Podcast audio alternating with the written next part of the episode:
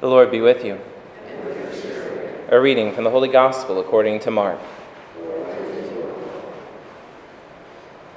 The Spirit drove Jesus out into the desert, and he remained in the desert for forty days, tempted by Satan. He was among wild beasts, and the angels ministered to him. After John had been arrested, Jesus came to Galilee proclaiming the gospel of God. This is the time of fulfillment. The kingdom of heaven is at hand. Repent and believe in the gospel. The gospel of the Lord.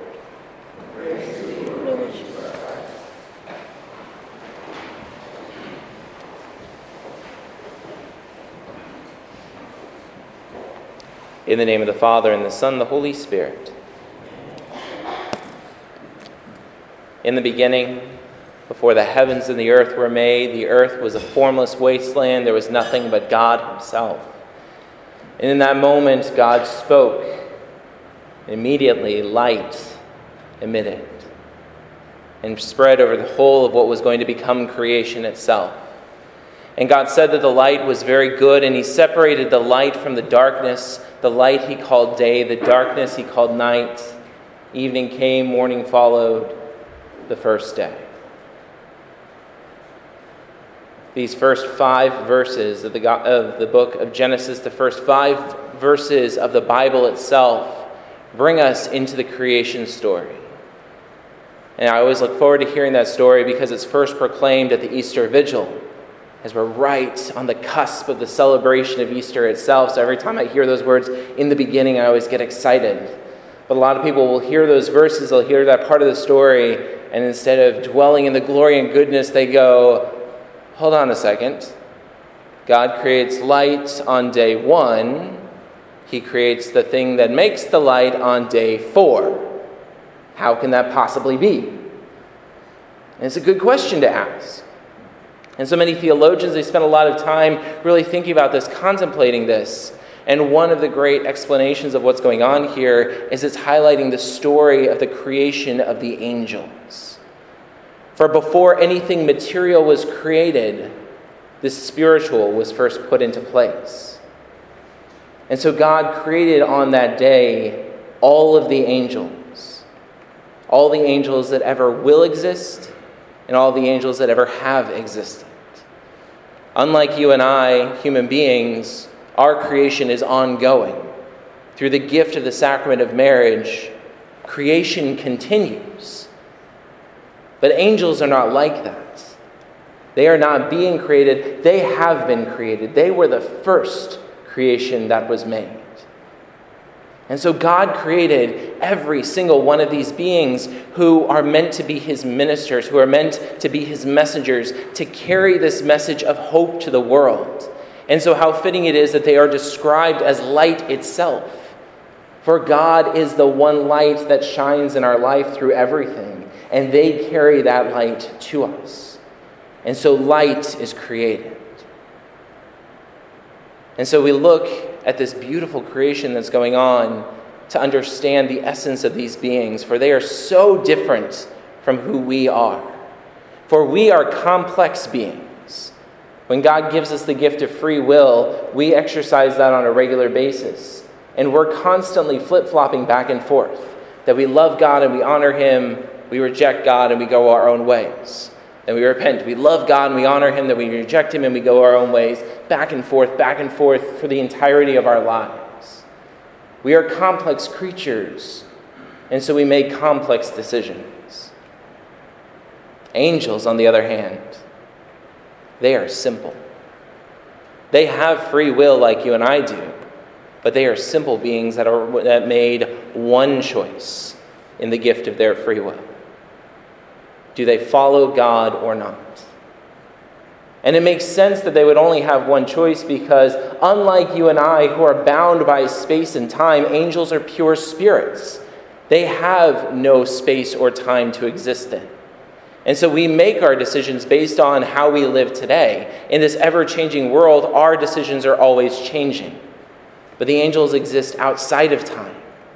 And so when God created them, He laid before them everything that was going to happen. And he says, This is my plan for creation. And he looks at each and every one of them and he says, I have a particular role for you to play. I have something I want you to do. I have something I want you to do in creation itself. Will you fulfill this beautiful vocation I have given to you? And so the angels looked in awe upon everything that God would do as they're gazing at the beauty and the glory. Lucifer, the light bearer, the one who is supposed to be so close to God that he was burning with the fire of God's love. His eyes was gazing across all of creation, and they landed upon Mary, our blessed mother. And he saw the vocation that God had planned for her that she would be the mother of God incarnate, that she would be the mother of the King of kings, the King of heaven and earth. And so that means because of her role there, she would be elevated to become the queen of heaven and earth. And so she would become the queen even of all of the angels. And Lucifer gazed upon this moment that was to come and understood that he would be commanded to bow before one of these stupid fleshy creatures that God was creating. He was to bow before a lower being. And as he gazed upon that moment, his heart was hardened. And he cried out, Non serviam, I will not serve. And as that first echo of disobedience begins to spread throughout the angelic creatures. More and more saw things that they disagreed with in what God planned to do. And a third of the angels cried out and rejected the plan of God Himself. And as this horror is taking place, all of a sudden, one other voice comes above everyone else. And we hear one of the lower angels cry out, Who makes himself like God? And St. Michael gains his name. He takes his place as being the defender of what God has put in place, that beautiful vocation that he was made for. And he gathers the lower angels and they engage in this great battle. And God separates the light from the darkness. And St. Michael and his angels cast the demons out of heaven, for nothing impure can dwell in that perfect dwelling. And so they're sent down to what is to become the earth itself.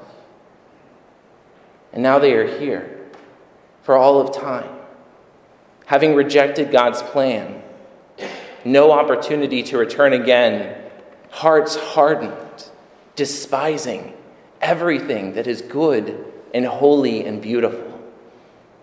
And they go out and they spend the entirety of their existence waging war against all of those who are followers of God Himself.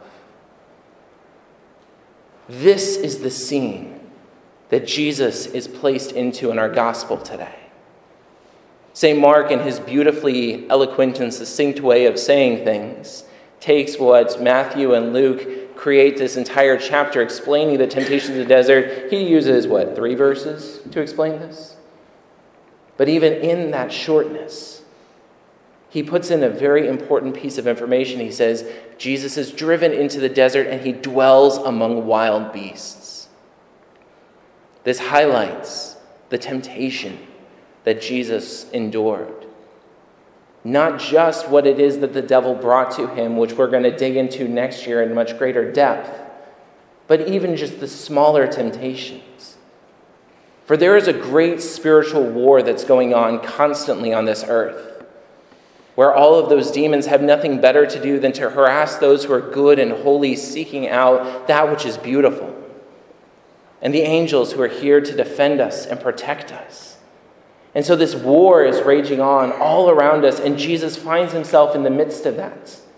The demons on one side, the wild beasts, and the angels ministering to him on the other just in the same way that you and I find ourselves in this battle that continues going on throughout this time.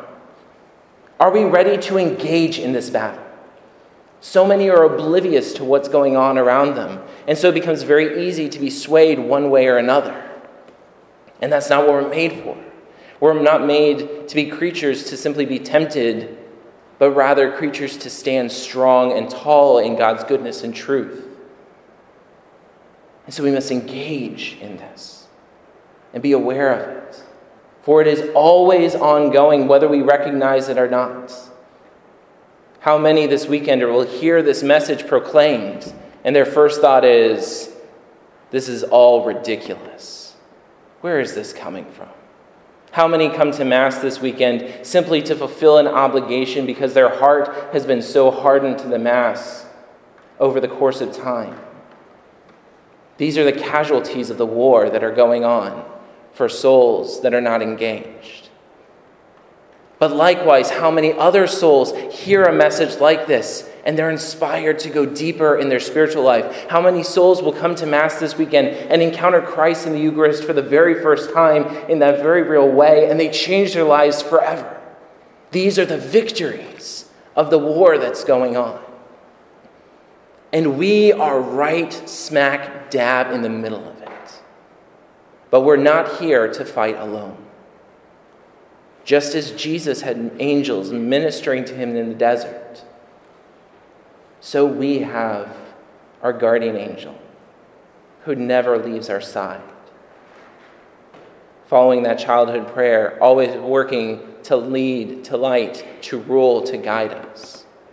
Our church has an angel.